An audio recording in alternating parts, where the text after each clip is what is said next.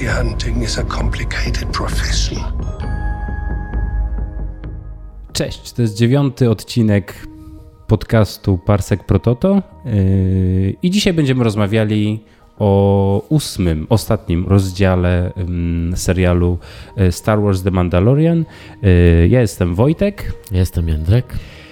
No i co myślisz, Jędrek? Widziałeś już ostatni odcinek The Mandalorian? Pod tytułem jakim? Redemption. Redemption.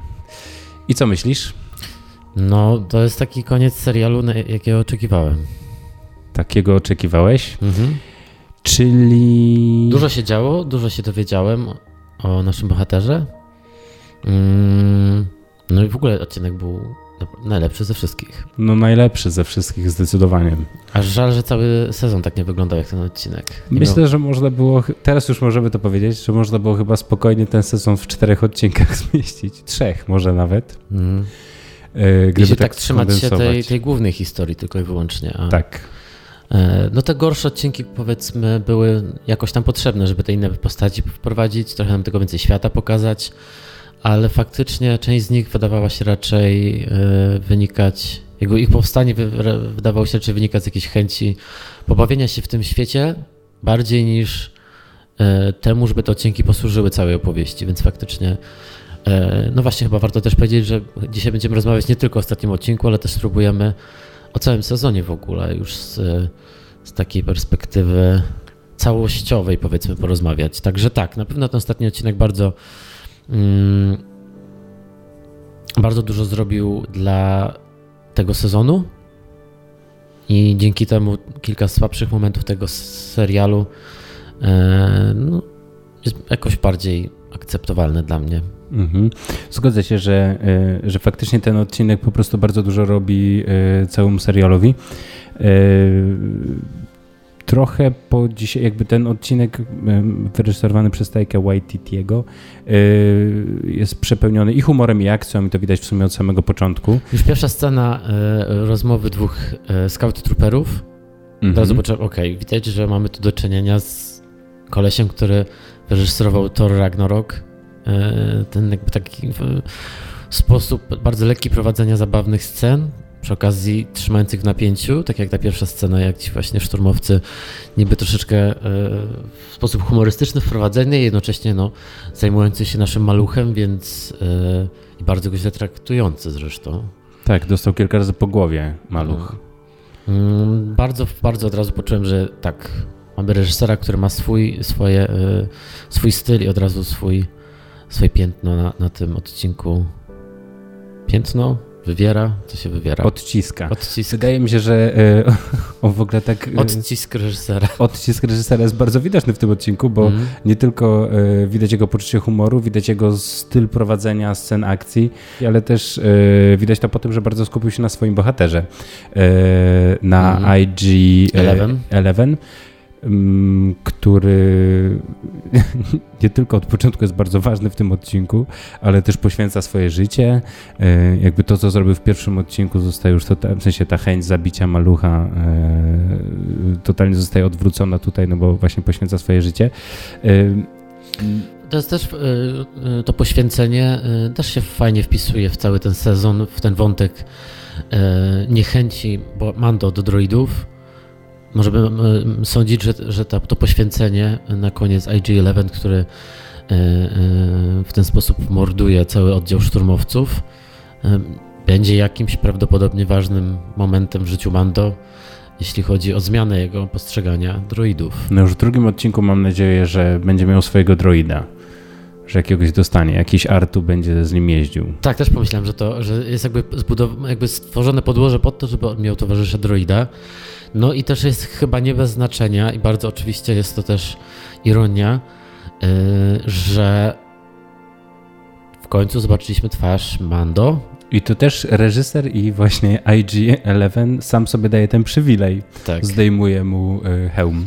tak, z takim zabawnym e, zwróceniem uwagi przez IG-11, że może mu spokojnie pokazać twarz, bo on nie jest żyjącym stworzeniem. I'm No, ale- not a living thing. Tak, ale właśnie no, robi to e, wobec droida, czyli swojego e, znienawidzonego wroga tak naprawdę i w postaci tego konkretnego droida, jak i w ogóle gatunku droidów.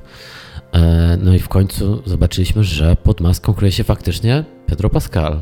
Przynajmniej tym razem pod maską kryje się Pedro Pascal, e, który ku zaskoczeniu wszystkich i szokowi, przynajmniej mojemu, w ogóle nie był piękny, tylko cały poturbowany we krwi, spocony i mm, widać, że już przeczołgany przez cały sezon. Ale i tak wyglądał nieźle jak na to, że on nie zdejmuje tej maski. Ja się bałem, że będzie miał jakąś naprawdę już taką, nie wiem, jakąś bardzo zdeformowaną twarz, albo jakąś niezdrową bladą w ogóle właśnie ziemistą cerę.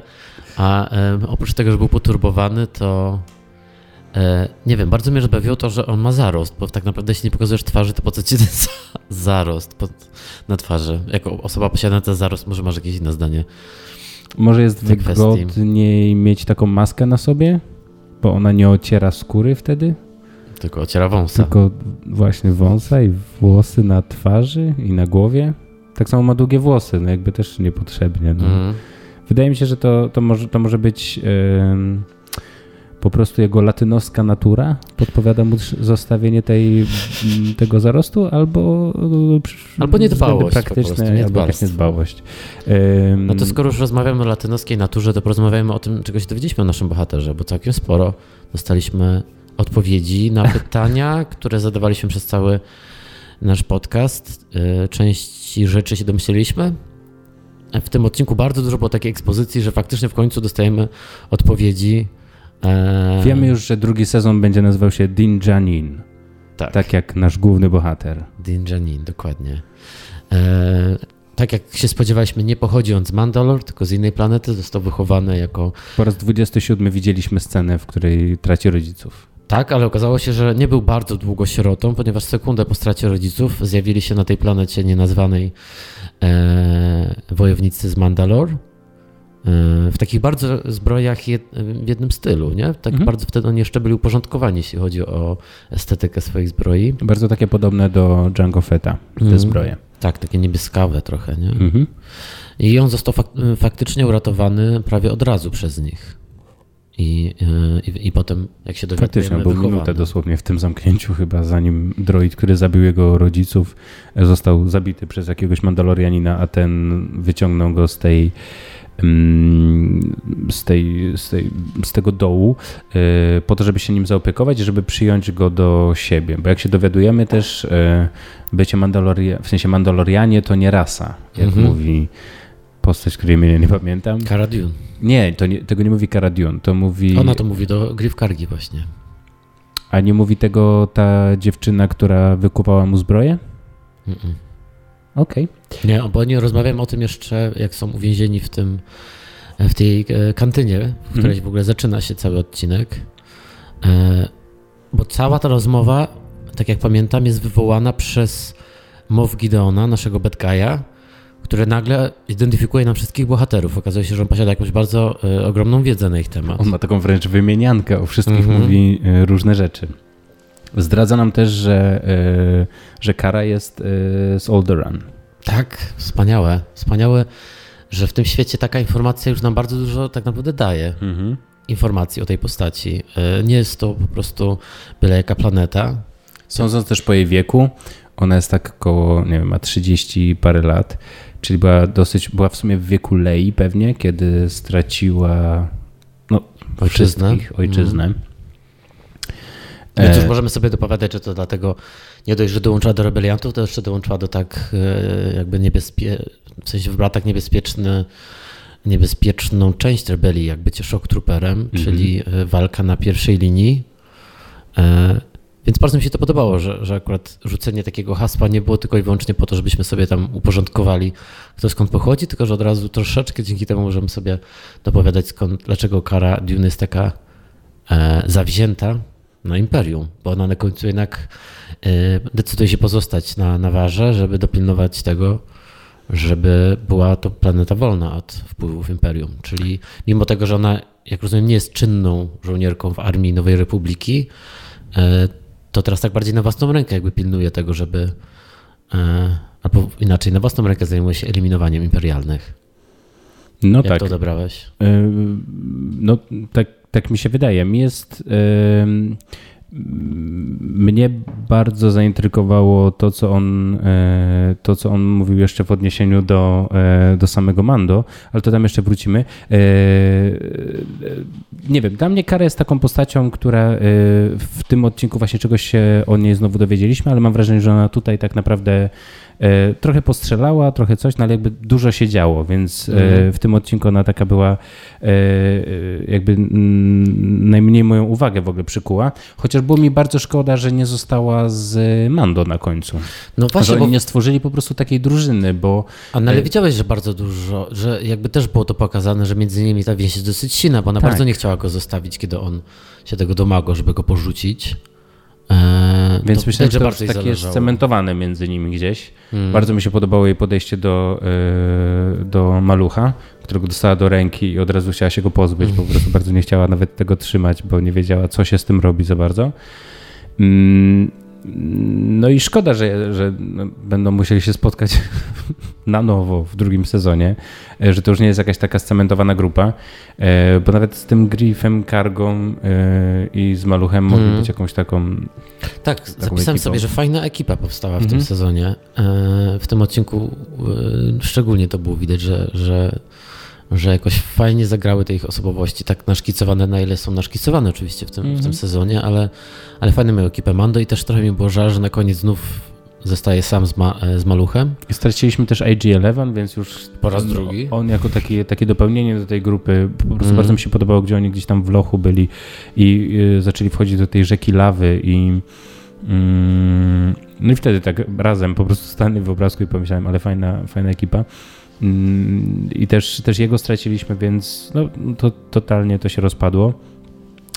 E, ale powiedz mi, e, czym jest The Night of Thousand Tears? Dobrze zanotowałem? -hmm. O co tam chodzi? Ja w ogóle jakoś nie wiem, albo nie, nie rozumiem, co do, mnie, e, co do mnie mówią w tym serialu, albo tam jest coś więcej, albo dopiero się czegoś o tym dowiemy. Słyszeliśmy już o tym? Nie. Wydaje mi się, że to jest związane cały czas z tym tematem, który się pojawia w tym serialu, ale jeszcze nie został nam powiedziany, czyli The Purge, który się wydarzył na Mandalore. Mhm. I że może to jest jakaś kryształowa noc y, w świecie Star Wars i, mhm. i na planecie Mandalore, y, w której brał udział też Moff Gideon, bo stąd też Ewidentnie. się bierze cała ta rozmowa pomiędzy Mando a pozostałymi jego y, przyjaciółmi, chyba tak mogę to nazwać. No i stąd też chyba, chyba po tej nocy mógł trafić do niego e, Dark Saber. Mhm który widzimy u niego na samym końcu. Właśnie możesz opowiedzieć mi o, o Dark Saber, bo wiem, że wiesz dużo więcej o tym przedmiocie no, ode mnie. To jest taka, e, to jest broń Mandalorian, która jest e, jakby no, takim najwyższym jakby, e, najwyższym zaszczytem jest dostać ten Dark Saber. Z tego co rozumiem jest już tylko jeden. Widzieliśmy go w Clone Warsach i Rebelsach. W Rebelsach na końcu miała go Sabine, prawda? Tak korzystała z niego. A tu ani nie widzimy Sabin, ani nie widzimy Sabin z tym mieczem, widzimy za to Mow Gideona z nim. Eee, co ciekawe, on w wersji filmowej wygląda tak samo jak w animowanej. W sensie to, to proste odwrócenie y, ciemnego na jasne y, robi taki ciekawy efekt wizualny. Y, bardzo się ucieszyłem, jak zobaczyłem, że on go używa. no to jest tak naprawdę takie właśnie taka odwrotność miecza świetlnego. On mhm. działa na takiej samej zasadzie, też umie przeciąć wszystko. jak widzieliśmy, był w stanie wyciąć sobie wyciąć sobie w kształcie Polski prawie, że... Tak, taką klapę. Klapę z TIE Fightera. Do wyjścia. No i on, e, on właśnie tym się różni właściwie od miecza świetnego, że jest, to jest taka jakby ciągle włączona e, mhm. Mm, klinga, że tak powiem, którą się chowa po prostu do Myślę, że to, myślę, że to strasznie ciekawe, że to na końcu się pojawiło, bo oczywiście oprócz tego, że, że, że fajnie, że to odwołanie, to trochę to mam wrażenie odpowiada na potrzebę, którą wyrażaliśmy przez cały ten sezon, żeby, man, żeby, było, żeby Mando miał jakiegoś wroga, żeby to wszystko jakoś tak było spięte, te, ta opowieść była jakaś taka bardziej spięta. No i Widać, że Moff Gideon będzie taką postacią, bo nie dość, że mm, jest związany z, z całym wątkiem e, głównym, czyli z Maluchem, no to widać, że też będzie tam po prostu między nimi konflikt. E, oczywiście odnoszące się do przyszłości, czyli do tego, jaką rolę odegrał Moff Gideon na Mandalore, jaką odegrał rolę właśnie w tym pogromie na Mandalore i e, jak sobie wyobrażam Mando, gdy dowie się, że to on teraz posiada ich świętą broń, będzie bardzo pewnie zainteresowany tym, żeby ją odzyskać. No Z tak, martwej dłoni najchętniej. Jest co eksplorować w drugim sezonie, bo właśnie i to, to wszystko, o czym mówisz, plus oczywiście samego malucha i to, po co Mofowi jest, jest maluch. Mm, to tutaj... chyba będzie taka tajemnica, która będzie utrzymywana przez dłuższy czas, prawda? No, chyba tak, tylko że też pytanie, na ile można, na ile można to po prostu ciągnąć bez żadnego rozwiązania. E, no jak widać, cały sezon można było zbudować bez właśnie jakby. Oni w tym sezonie jakby na głównego, e, na głównego przeciwnika Mando jednak e, przez cały czas mm, kreowali mm, Wernera Herzoga i jakby wiadomo, no, w poprzednim odcinku zmienił się, w, został zamordowany i zastąpił go Mow Gideon. E, trochę mi szkoda, bo właśnie miałem takie wrażenie, że ten ostatni odcinek dopiero sprawił, że ja tak bardzo, bardzo chciałbym wiedzieć, co jest dalej. No i oczywiście świetnie zbudowany ostatni odcinek mm, sezonu, po to, żebym na pewno oglądał następny. E, ale mnie trochę ten mechanizm po prostu gdzieś, gdzieś jakoś zawsze odrzuca, że dostaję, dostaję mnóstwo pytań, a, e, a nie, dostałe, nie dostaliśmy w sumie żadnych odpowiedzi w tym serialu, jakby nie, w sensie w tym sezonie. Mhm. E, dostaliśmy naprawdę tylko naszkicowanych kilka postaci, e, tylko naszkicowane właściwie te konflikty, gdzieś coś jest wspomniane, tak jak mówisz, ta, co to była za rzeź na Mandalor, co to, co to oznacza, że Moff Gideon ma, ma Darksaber, co to oznacza, że jest w pogoni za maluchem, kim właściwie w tej historii jest Cara Dune, czemu, on, czemu Moff Gideon w ogóle cokolwiek wie na jej temat. W tym jej pełne imię. Tak, w tym jej pełne imię, które brzmi... Karasens. Karasensja, jakoś tak. Dune of, Dune, of tak, Alderan. Of Alderan. No. Zna imię naszego bohatera, czyli tak jak on sam stwierdził, znał go jeszcze z wojen klonów, mm. ponieważ nikt nigdy nie zwracał się do niego e, za pomocą jego imienia.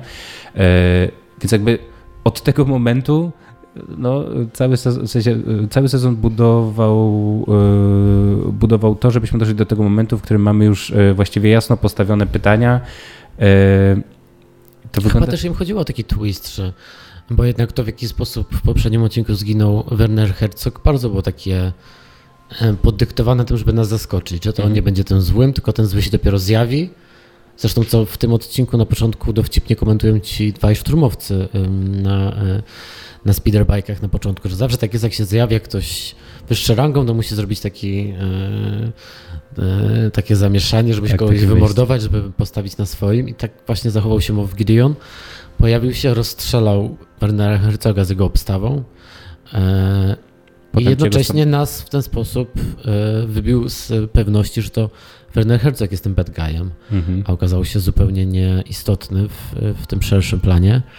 E, no i faktycznie, no, ten odcinek, tak jak mówisz, bardzo, bardzo mm, nam drugi sezon zapowiada, a już chyba najbardziej miałem wrażenie takie, że, tego właśnie, że z ust e, bohaterów słyszę zapowiedź tego, co będzie w przyszłym sezonie.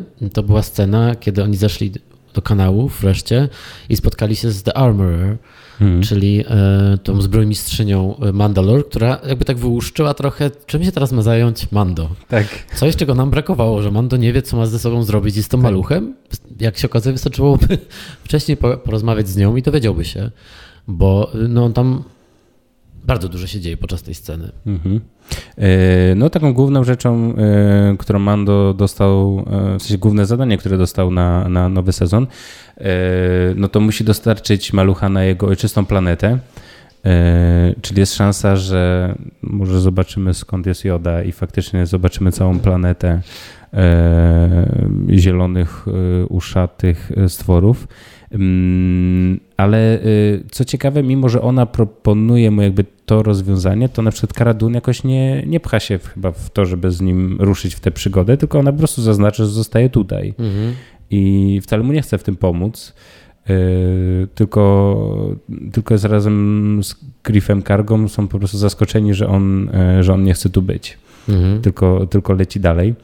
Eee... Ale też, że zostaje to tak opowiedziane, że to jest część tego creed tak. Mandalor, że jeśli że... bierzesz takie dziecko, to albo je wychowujesz na wojownika, a ta zbrojmistrzyni zwraca uwagę, że mały, nasz maluch się nie nadaje do tego, bo jest e, zbyt delikatny, mhm. więc można tylko wyobrazić, jakiego rodzaju trening to jest. E, też znów oczywiście skojarzenie mi się z, pojawiło z Wiedźminem i KR Moren i z trenowaniem na bycie Wiedźminem. No, że nasz maluch się nie nadaje do tego. Mm. I jeśli nie, właśnie jeśli nie tak, to musisz to dziecko według tego ich, e, według tego ich creed, e, musisz to dziecko dostarczyć z powrotem do jego rodziny, do jego rodu, plemienia, na jego planetę i tym się teraz musi zająć e, nasz bohater, który otrzymał w, w tym samym, tej samej scenie swój symbol, symbol, jak rozumiem, klanowy. Clan of Two. I jest to Clan of Two, czyli jego klan składa się teraz z niego i z malucha. I z malucha. rodziną z wyboru i z nadania przez zbrojmistrzynię. Ona nawet chyba dokładnie mówi, że od teraz jesteś jego ojcem. Mm -hmm. e, czy jakoś tak, więc e, to mi się akurat bardzo podobało. No i oczywiście przepiękne jest to, że e, na samym końcu Joda bawi się, w sensie maluch bawi się tym medalionem e, który, e, który symbolizuje Mandalorian i yy, no już jakby na końcu on właściwie tym Mandalorianinem trochę zostaje, tak? Już mhm. na, na końcu sezonu tych Mandalorian tak, jest dwóch. Tak, dokładnie. Też tak pomyślałem, że on właśnie cała ta, y, ta sytuacja z tym, z tym nadaniem im wspólnego rodu też tak naprawdę była e, ze strony tej zbrojmistrzyni takim przepieczętowaniem ich relacji, bo ten symbol, który on otrzymuje, symbol klanu to jest symbol tego Madhorna. Tak. Czyli bestii, którą oni razem dwójkę pokonali. Nie, to nie jest. Aha, to, który on ma na tym. Tak. Ten, mhm. który ona mu wykuwa. Tak, tak, tak. To jest ten Madhorn, e, którego razem pokonali, o czym ona zresztą też z nimi rozmawia. A, że to on ci pomógł pokonać tego Madhorna. E, więc to jest jakby to, co sprawia, jakby to wydarzenie, to, to, to wspólne dokonanie, które sprawia, że tworzą oni klan teraz. Mhm. Nie są już dwójką Mandalorian e, osobno, tylko no tak ten, tak rodzinę. Ten life test taki się między nimi zawiązuje, mm. nie? Że jeden musi chronić drugiego. Tak, bo Mando też mówi, że on mi uratował życie, ja mu uratowałem, ja mu uratowałem życie, życie, że mm. pojawia się to przez nią od razu zidentyfikowane jako w ramach tej, jak rozumiem, ich kultury i wiary i tego, e, jak wygląda e, funkcjonowanie, czy jakiś taki kodeks honorowy Mandalorian, no, że teraz ich łączy dużo więcej niż tylko to, że on ma uratować jakąś tam istotę, że teraz to są więzy takie klanowe, rodzinne, jakkolwiek by nie nazwać tego. Także, także jakby ta scena była taka w, w tym, pod tym względem też fajna, że tak jak mówisz, tak wpisała e, malucha, teraz przypisała silniej malucha naszemu bohaterowi, że on teraz, no już, to już nie będzie kwestia zastanawiania się, czy mu pomóc, czy nie, bo teraz to jest jego obowiązek, obowiązek honorowy. Mhm. Yy, Przedstawcie sobie, zastanawiam, jak się nazywa, e, jak się nazywają te dinozaury, e, te, które są właśnie logo, to są histiozaury? Nie. My, mytozaury. Mitozaury, tak. Myto, właśnie mitozaury. To, to, czym się bawi na końcu Joda, to jest po prostu czaszka mitozaura. Yy, tak, no ale fakt, to, to akurat mi się bardzo podoba, że jakby też słowo Mandalorian, yy, w ogóle nawet właśnie tytuł tego filmu po prostu yy, już się rozszerza tutaj i The Mandalorian to jest i Maluch i, i, i nasz Pedro Pascal, czyli Din Janin. Nasz Din. E, e, nauczymy się w końcu. E, tu w ogóle jeszcze jedna rzecz. Mm, czy wiesz, kto przez większość tego sezonu grał Mandalorianina, tak w ogóle? To jest Brendan mm. Wayne, czyli wnuk Johna Wayne'a, mm -hmm. który jest na co dzień i aktorem, i takim stunt double. E, no ale właśnie ze względu na oszczędność, mhm. ponieważ ewidentnie Brendan Wayne bierze mniej za dzień zdjęciowy niż, niż, e, Pedro. niż Pedro Pascal, e, no to nie, wyklucz, nie wiemy w ilu odcinkach grał, grał mm, Brendan, ale, mm, no ale aż do dzisiaj to, to raczej był w większości on niż Pedro, więc wszystkiego ruchy i tak dalej. Zresztą to jest na, na takie kolejne obejrzenie, żeby jeszcze zwrócić uwagę na to, gdzie Mando się jak rusza i może to, może coś w tym jest. Mm, tam szukać wskazówek. Zakładam, że w dzisiejszym odcinku no już by tak wypadało, żeby cały odcinek pociągnął, e, pociągnął Pedro Pascal. No pewnie minus wszystkie sceny akcji, bo to pewnie też gra wtedy już No tak, A tutaj dzisiaj też, też było dużo akcji. dużo Ale akcji. musimy chyba też o tym porozmawiać, bo tak skaczemy między tymi Tak. e, mitologicznymi sprawami tego serialu, a też bardzo dużo się działo w tym odcinku. Tak, było latanie w jet, z jetpackami i w ogóle e, dostał swój, swój jetpack w końcu Mando, co mnie bardzo cieszy. Mm, Awansował. Awansował. Albo E, level, level up. No i w ogóle jakoś tak świetnie teraz wygląda. Jak go zobaczyłem, że ma te plecki dodatkowe, tak pomyślałem, no, to jest Mandalorianin. E, wygląda świetnie. No ale to, że tak powiem, dopiero pod koniec, no bo wcześniej e, dużo tych sce- scen akcji. E, Stormtrooperzy biegają z takim czymś, co się nazywa E-Web Blaster. Mm, Widzieliśmy to wcześniej w starej trylogii. tak, właśnie chciałem cię pytać, bo tak myślałem, że, że będziesz to wiedział. Czyli to jest już broń, którą znamy wcześniej, no właśnie. To jest działo, które in- in- instalują szturmowcy na HOT Tak. i e, ci Snowtroopers instalują e, to działo e, z zamiarem zestrzelenia Sokoła Millennium. Tylko, że oczywiście Han Solo jest szybszy niż Oczywiście. szturmowcy. Jest jakiś tam iłeb. Zresztą właśnie a propos szturmowców, kapitalne y, dla mnie, szczególnie teraz jeszcze po, świeżo po obejrzeniu Rise of Skywalker, była ta pierwsza scena, w której ci znudzeni szturmowcy zaczęli strzelać do tej puszki, czy z czego to było, i nie trafiali do niej. Przecież najlepszy komentarz na temat tego, że szturmowcy nie trafiają w nic. Tak, oni są beznadziejni. E, bardzo fajna scena i bardzo Mhm. taka właśnie zupełnie po nic, ale dobrze zrobiona. W ogóle mm, widać, że Taika Waititi e, mocno tutaj do nas mrugnął, ale w taki fajny No, sposób. doskonały, bo wie, że to jest y, y, wśród fanów jakby temat Tak. od samego początku, My zawsze coś widzimy- tak z tymi szturmowcami. No. Zawsze to jednak widzimy w akcji i trochę tak w akcji można pomyśleć, że dobra, dużo się dzieje, e, że tutaj coś, adrenalina, pełno celów różnych, w ogóle tych szturmowców e, biegających i tak dalej, wszystko się zmienia, a oni tu dosłownie siedzą i mają przed sobą puszkę, która jest nie dalej jak, nie wiem, 3 metry może od nich i oni nie mogą w nią trafić. Świetna scena. A to wszystko, ta cała nasza konfuzja wzięła się z tego, że to Obi-Wan tak przedstawił szturmowców w Nowej Nadziei, że, że, te, że te strzały są zbyt precyzyjne na, na ludzi pustyni.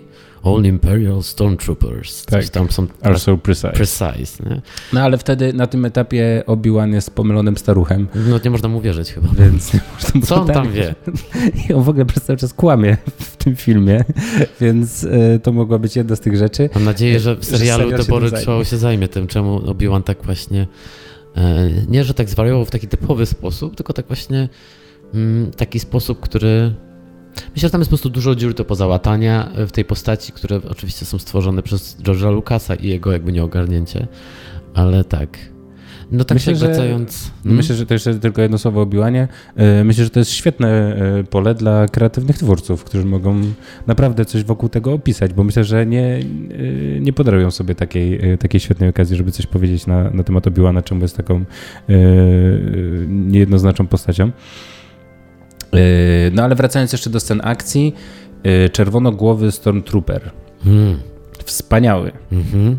Wyglądał trochę jakby y, miał takie barwy wojenne dodatkowe na, Tak, na tak. siebie położone. Był Taki strasznie w ogóle groźny. naprawdę y, niezły re- rewolwerowiec w tym westernie się nagle zjawił, bo jak on szedł, to tak widać było, że niesie ciężką po prostu spluwę. I w ogóle po raz pierwszy tak pomyślałem, e, szczerze mówiąc, o Stormtrooperze w ogóle jakoś tak z respektem. Mhm. Bo e, nawet teraz właśnie w Rise of Skywalker, jak ja widzę takich czerwonych całych, albo jakichś tam, chociaż nie, bo nie licząc Death Trooperów, ale licząc takich zwykłych Stormtrooperów, którzy mają ten kształt, że tak powiem, Mhm. e, czaszki, to zawsze tak myślę, no wiadomo, jakiś kolejny loser. E, A ten miał takie wejście, że, ten miał takie wejście, że to naprawdę od razu e, tak, od razu respekt No ale też miał, poczułem. wszedł z, y, wszedł z taką bronią i wyglądało na to, że no już nic nie uratuje naszych bohaterów, y, że spłoną po prostu żywcem, ale całe szczęście Baby Yoda, czy jak, nie wiem czy jak wiesz, y, z jego internet, Tiny, this is not Yoda, taki akronim. E, więc maluch, e, maluch zatrzymał go. E, zachwycam się teraz, musiałem sobie to zapisać od razu. Tiny, Okej, No to jest tak nasz maluch prawie. No. tak, maluch. Musimy też po prostu ten nasz skrótowiec rozpisać po Rozpisać, prostu. Nie? tak. Mały, autonomiczny, coś tam. E, zatrzymał w każdym razie, zatrzymał te płomienie e, mocą. po czym oczywiście zemdlał, stracił przytomność. A tak pięknie rączką Co machnął. Tego firebola wysłał takim po prostu Tak. Lekceważącym machnięciem rączki. Tak, no ale jednak to go zmogło kompletnie i upadł na plecki.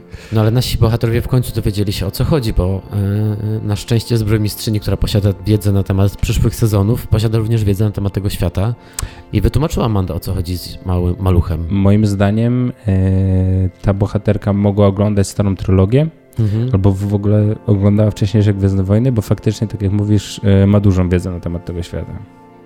Ale też było to przez nią przedstawione na zasadzie, że tak, jest, taka legenda, bo Mando, tylko, Mando y, opisuje, że ten maluch potrafi poruszać przedmiotami za pomocą umysłu, Mhm. czyli y, jakby przekleństwo Rey, tak, podnoszenie kamieni w zasadzie. Moving Rocks. A zbrojmistrzyni tłumaczy, że tak, że są takie legendy i że jest to bardzo związane też z ich historią, bo w ich historii jest jakby cała karta dotycząca walki z Order of Sorcerers, czyli Mhm. zakonem czarnoksiężników, znanych jako Jedi. Nawet używa tego słowa Jedi. Mm. Ale przedstawia ich jako wrogów moc. właśnie. Tak, nie, to prawda. nie, nie używa słowa moc, ale przedstawia ich jako wrogów, tak, że historycznie to e, oni ze sobą byli na ścieżce wojennej, ale że ten konkretny e, Mandalorianinczyk mały Mhm. nie jest, nie będzie problemem, bo jest częścią rodu już. Chociaż tutaj znowu wraca Obi-Wan, który, bo niby tacy wrogowie, a, e, a jedyną miłością, którą znamy Obi-Wana była Satin, czyli księżna Mandalor, która, Mhm. e, królowa Mandalor, czemu księżna? E, nie, Duchess of Mandalor Mhm. to była tak w ogóle, która rządziła całą planetą. E, Czyli hrabina, tak? tak, ale jakby miała taką rolę jak królowa. Mhm. E, ale tak, Duchess of Mandalore, hrabina e, ten. e, I no ale faktycznie ciekawe, ciekawe, czy coś więcej w ogóle się dowiemy o, o historii między, między Jedi a Mandalore, jakiejś takiej wcześniejszej niż, niż Wojny Klonów i Rebelia i tak dalej.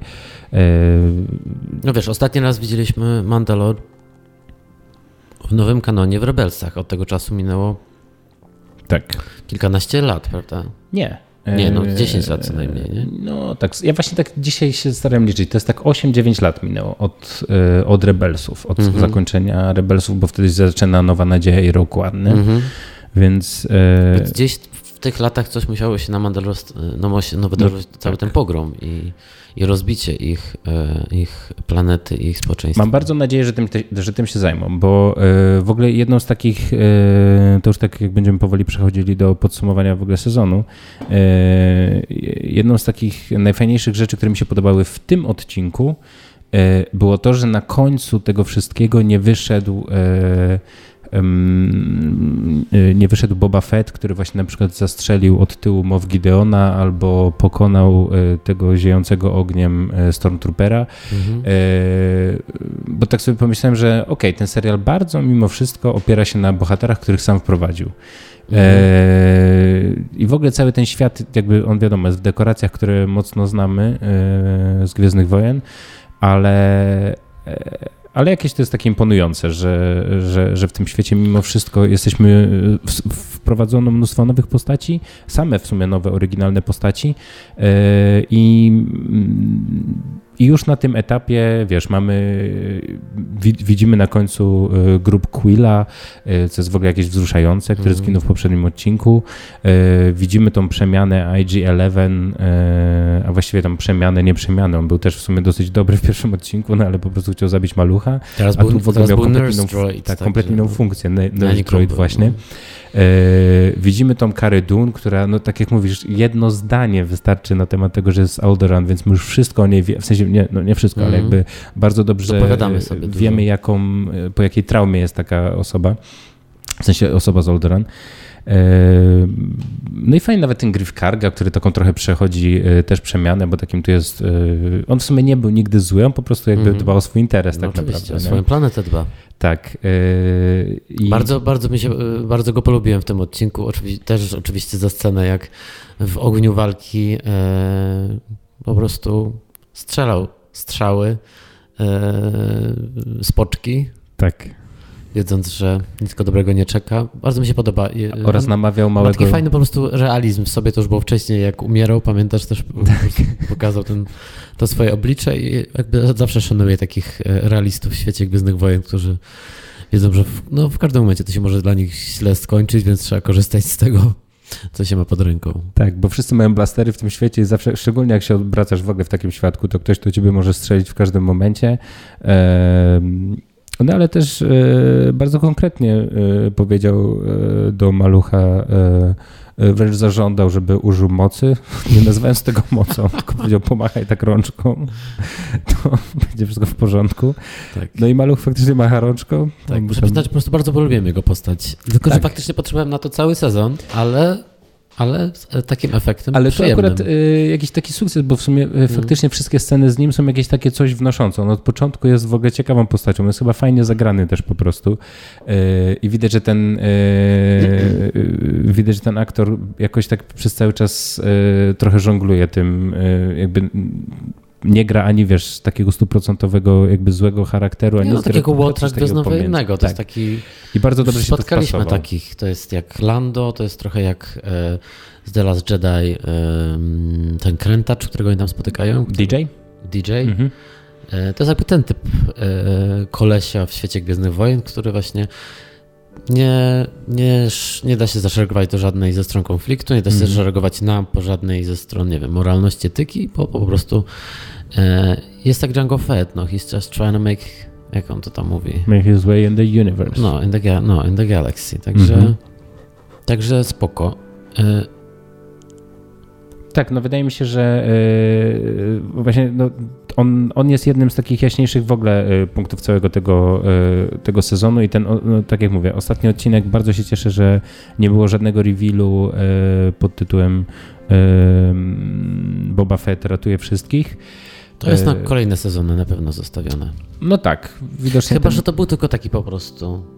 Myślę, że to mogło też być takie mrugnięcie, które nie będzie nigdy pociągnięte dalej w tym serialu? Och, no gdzieś pociągnięte będzie. Może nie w serialu, ale jakaś seria komiksów będzie o tym, że on zaczyna na Tatooine No przy właśnie. tej, yy, przy tej Zori. Nie, tak? nie, chodzi mi konkretnie w naszym serialu. Nie, myślę, że nie.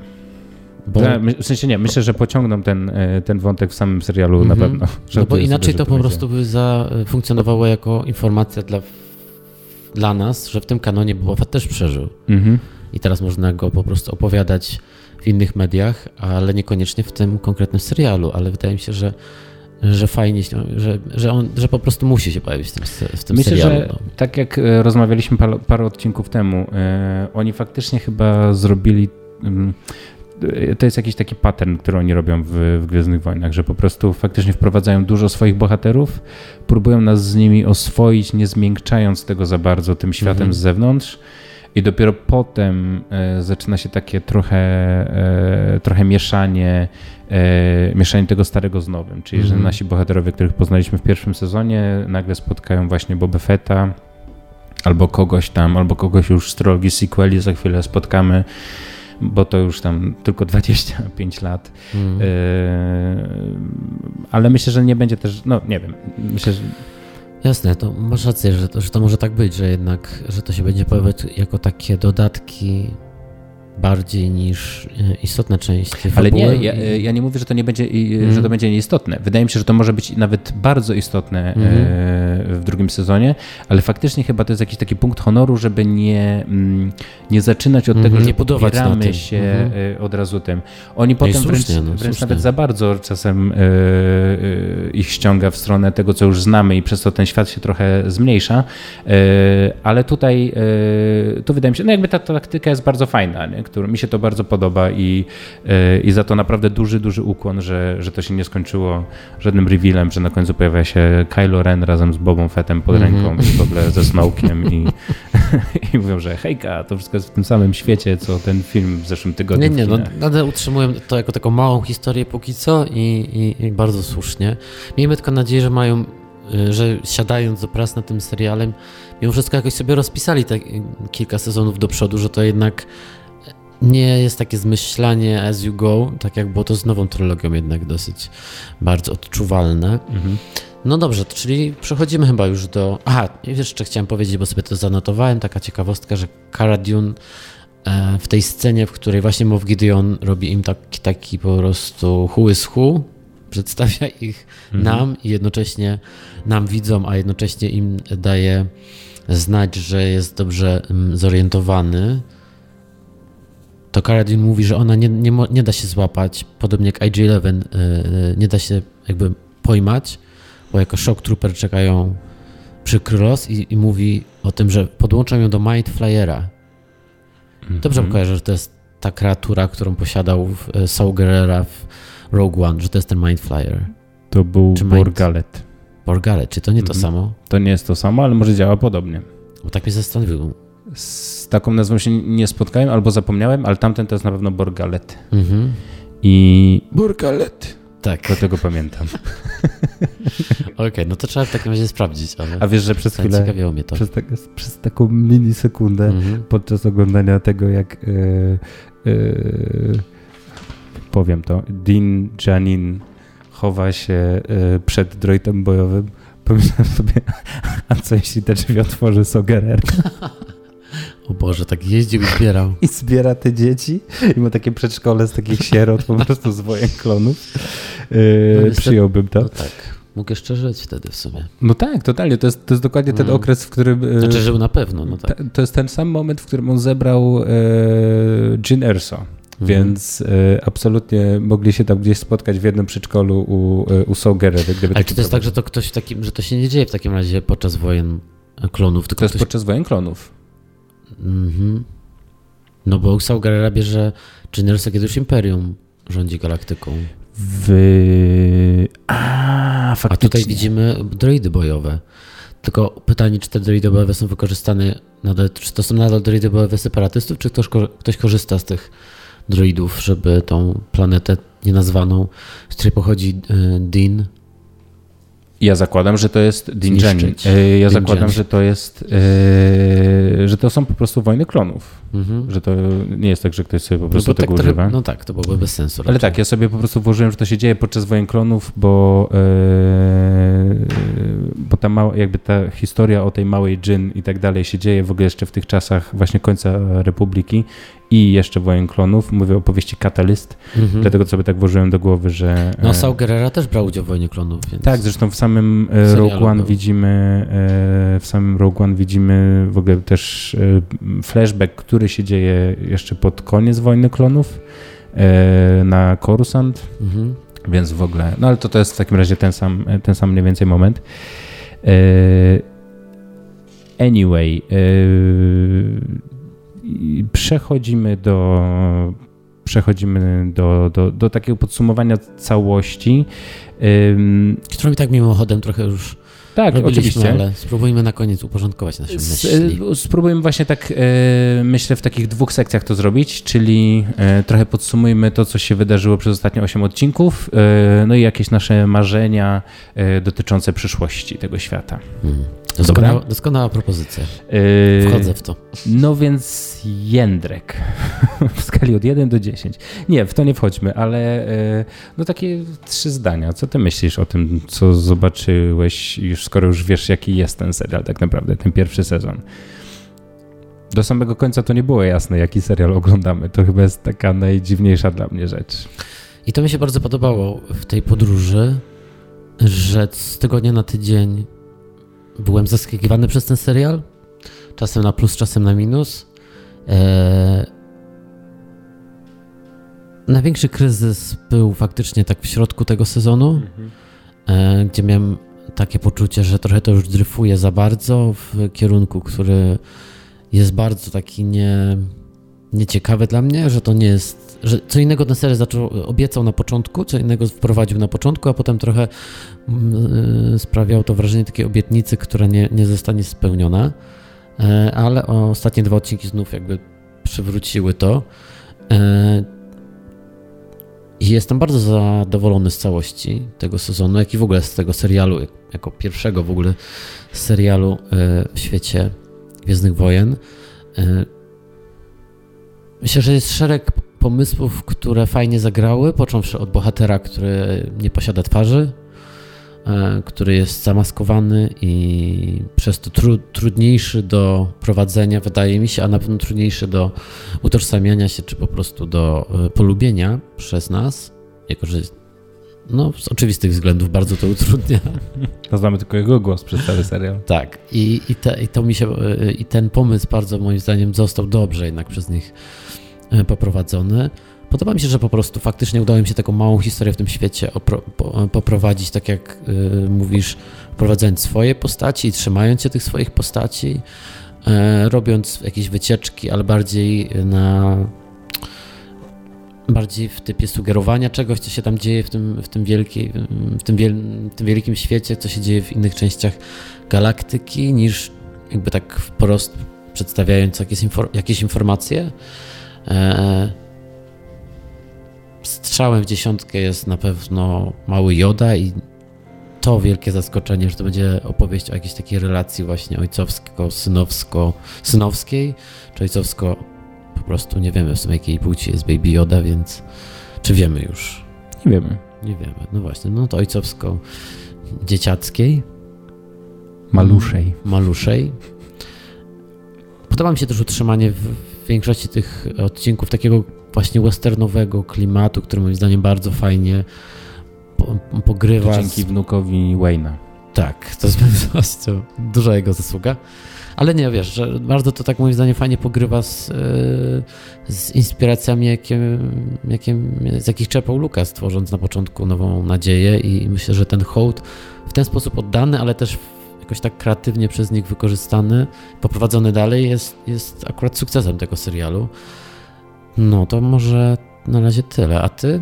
Co, to, co ci się najbardziej podobało, zanim przejdziemy do marzeń? Ja podbijam wszystko, co ty, wszystko o czym mówiłeś, yy, czyli to jakby sam pomysł, żeby prowadzić bohatera zamaskowanego, yy, wprowadzić jako głównego bohatera, żeby relacja E, ojcowsko-synowsko-córkowska, była e, jodowska, była, była w ogóle centrum tego serialu, to jest coś, czego po prostu się jeszcze 7 tygodni temu nawet nie, jakby nie, nie wpadlibyśmy na to, a że obaj nie czytaliśmy kompletnie żadnych przecieków. Podobno ta informacja tak w ogóle przeciekła do internetu wcześniej, ale o tym dowiedziałem się dosłownie wczoraj, że ta mhm. informacja wcześniej funkcjonowała w internecie o tym małym jodzie.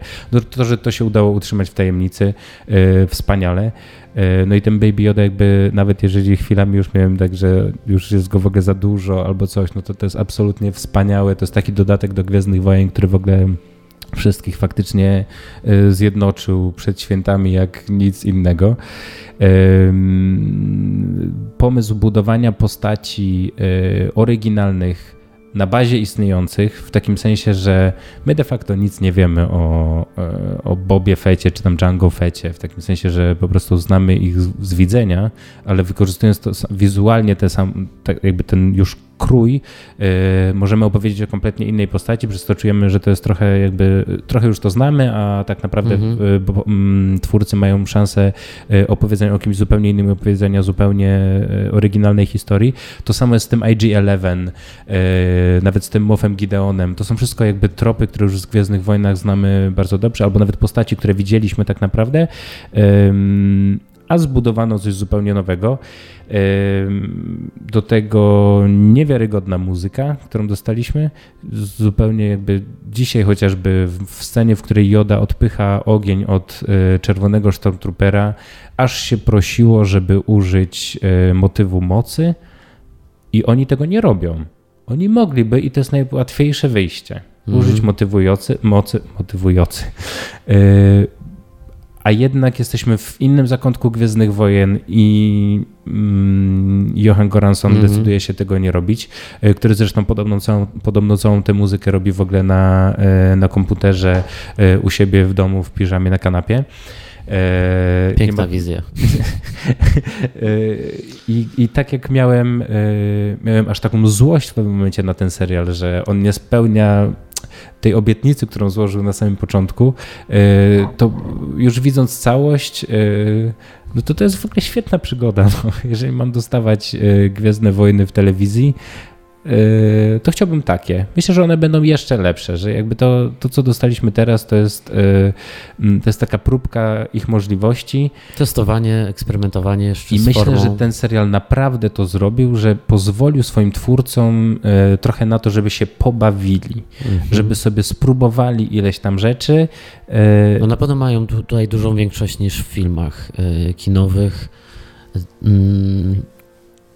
Przyjemnie patrzeć na to, nie zawsze rezultat jest zadowalający tych eksperymentów, ale przyjemnie jest widzieć, że jest jednak y, y, możliwość w tym uniwersum, w tej franczyzie, jest przestrzeń na to, żeby, mimo że należy to do największej y, evil korporacji medialnej, jaka istnieje, że jest jakaś przestrzeń, żeby sobie trochę eksperymentować i, i próbować coś w tym świecie nowego powiedzieć. No tutaj Jest- zdania były podzielone przy Wigilii e, Howardów w tym roku. Mhm. Czy można eksperymentować w świecie Star Wars, czy nie?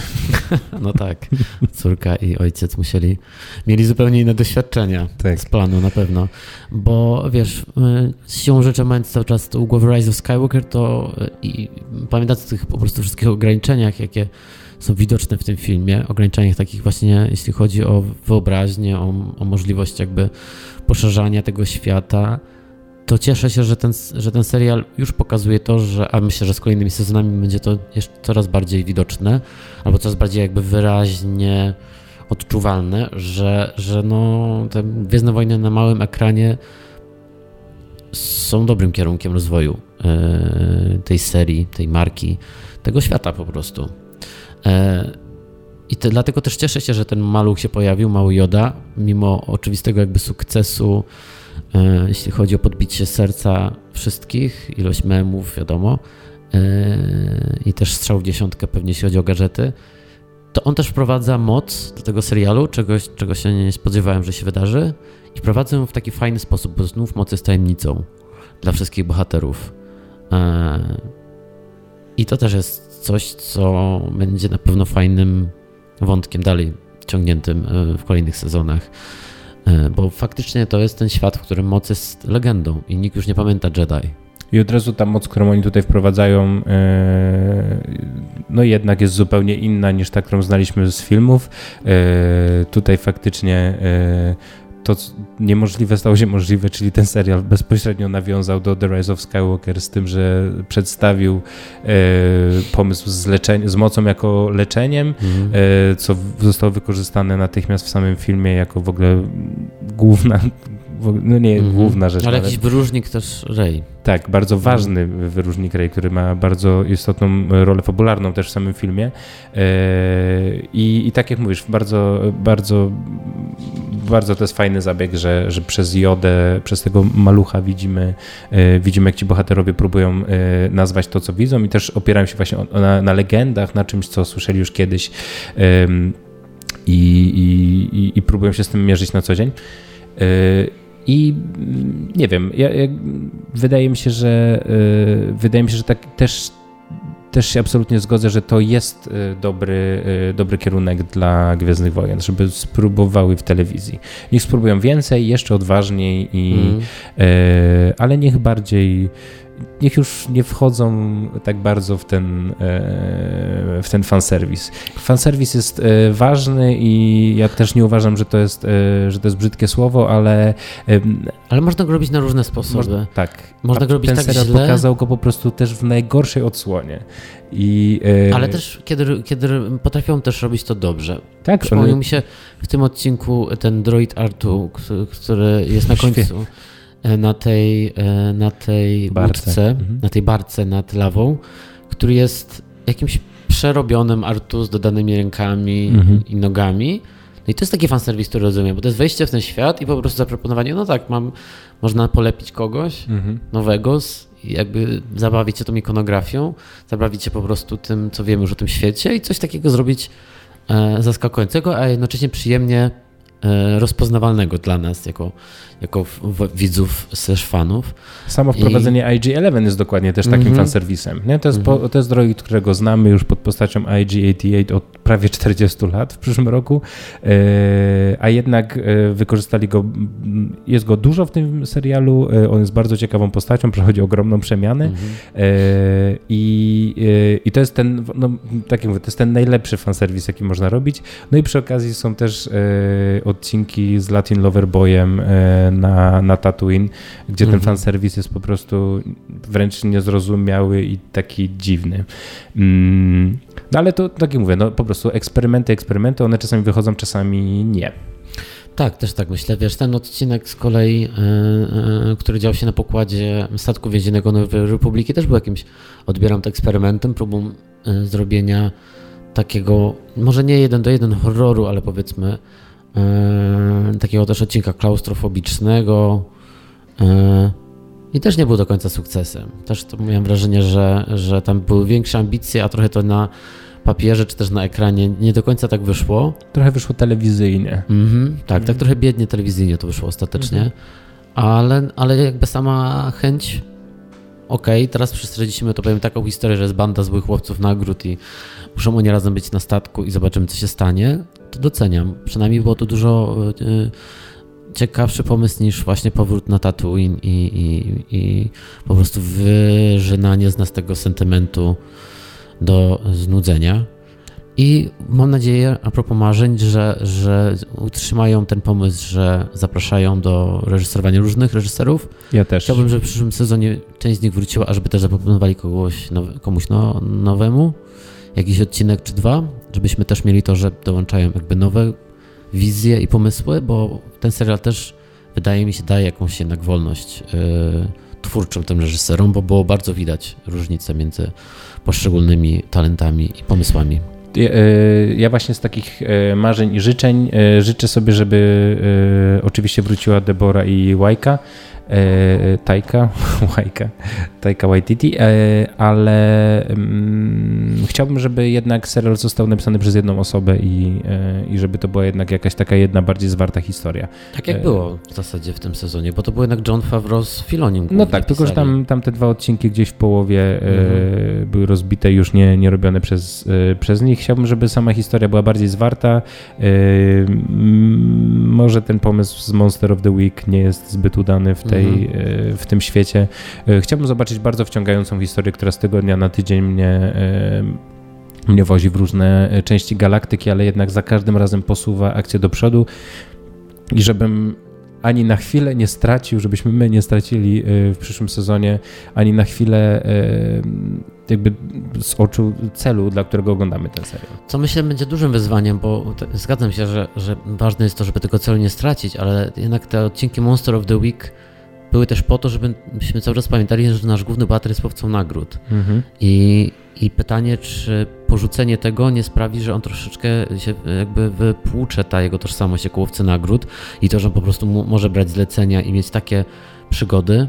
Mm, no mówię, to, to może być jakieś po prostu wyzwanie dla nich. E, na pewno ważne jest to, żeby mm, dla mnie, dla mnie i dla ciebie, żeby drugi sezon był bardziej zwarty jeśli chodzi o narrację, tą, y, bez tych takich niepotrzebnych wycieczek, które są mm, jakimiś trochę pudłami wtedy. Ja chętnie przyjmę e, dłuższe odcinki, e, ale też niekoniecznie. Ten format taki 30-40 minutowy jest ciekawy. Chociaż dzisiaj 48 minut, muszę powiedzieć, bardzo mi dobrze zrobiło. Tak, jest, tak. Lubię, te, lubię telewizję 40 8-minutową, dokładnie 48. Więc życzymy sobie 48-minutowych odcinków. E, I, e, no i życzę też nam tego, żebyśmy e, jednak czegoś się dowiedzieli już może właśnie o tym First Order, albo żeby gdzieś tak ten serial powoli zahaczał o, o, o, tą większą historię. On nie musi jej w ogóle tłumaczyć, my to możemy zobaczyć zupełnie z takiej niespodziewanej strony i w ogóle jakiś niepełny obrazek. E, nie o to chodzi, żeby teraz ten serial nagle był serialem o, e, o The First Order, tylko że już się boję mówić najwyższy porządek przez to, co się mm -hmm. stało w The Rise of Skywalker. Ale żeby gdzieś tak nam trochę opowiadał o, o tym, co się dzieje w tym momencie w galaktyce, bo to są zawsze, zawsze jakieś takie dla mnie, dla mnie najciekawsze rzeczy. No i trochę więcej Pedro Pascala. To moje jedyne życzenie już na kolejny sezon. I może więcej odcinków. To już dużo. O, to dużo sobie życzysz. Jak listy świętego Mikołaja. Całe szczęście wszystkie nasze prośby zostaną wysłuchane, Jędrek, więc to jest ostatni moment, żebyś jeszcze dorzucił jakieś swoje pragnienia. Podpisuję się, przepraszam, podpisuję się też, chcę dużo Pedro, więcej Pedro Pascala. E, myślę, że już teraz powoli będziemy go widzieć więcej, bo już troszeczkę ten e, jednak pojawi, e, odsłonięcie maski jednak już się wydarzyło i myślę, że jest to sygnał, że on zacznie przełamywać, będzie miał jakiś pewnie wewnętrzny konflikt z The Way, na którą się to powołało w tym odcinku kilkukrotnie swoją drogą, więc widać, że on jest bardzo tak zideologizowany przez, yy, przez Mandaloriańczykach i mam nadzieję, że ten serial będzie też opowieścią o tym, jak on się uwalnia od tej złej ideologii, jak każda ideologia. Hmm? Dobrze. Mm. To takie marzenia dowiemy się o tym, które z nich się spełniły e, dopiero w przyszłym roku? Dopiero w przyszłym roku, ale e, my tego w ogóle nie wiemy. My wiemy, że e, serial, e, że zdjęcia do drugiego sezonu trwają. Nikt nie wie, kiedy będzie premiera drugiego sezonu, tak jak nikt nie wie, kiedy będzie premiera serialu o Obi-Wanie, czy domniemanego e, serialu o Doktor Afrze. E, nie wiadomo. Wydaje mi się, że to jednak będzie w przyszłym roku już, bo skoro zdjęcia trwają, e, oni będą chcieli tak zwane żelazo kuć póki gorące. Bez kuć póki gorące. Bez kuć. No i tak jak oni, tak i my wrócimy w przyszłym roku. Tak? Tak będzie. Tak zrobimy. Yy, więc tymczasem po raz ostatni we have spoken. We have spoken. Bounty hunting is a complicated profession.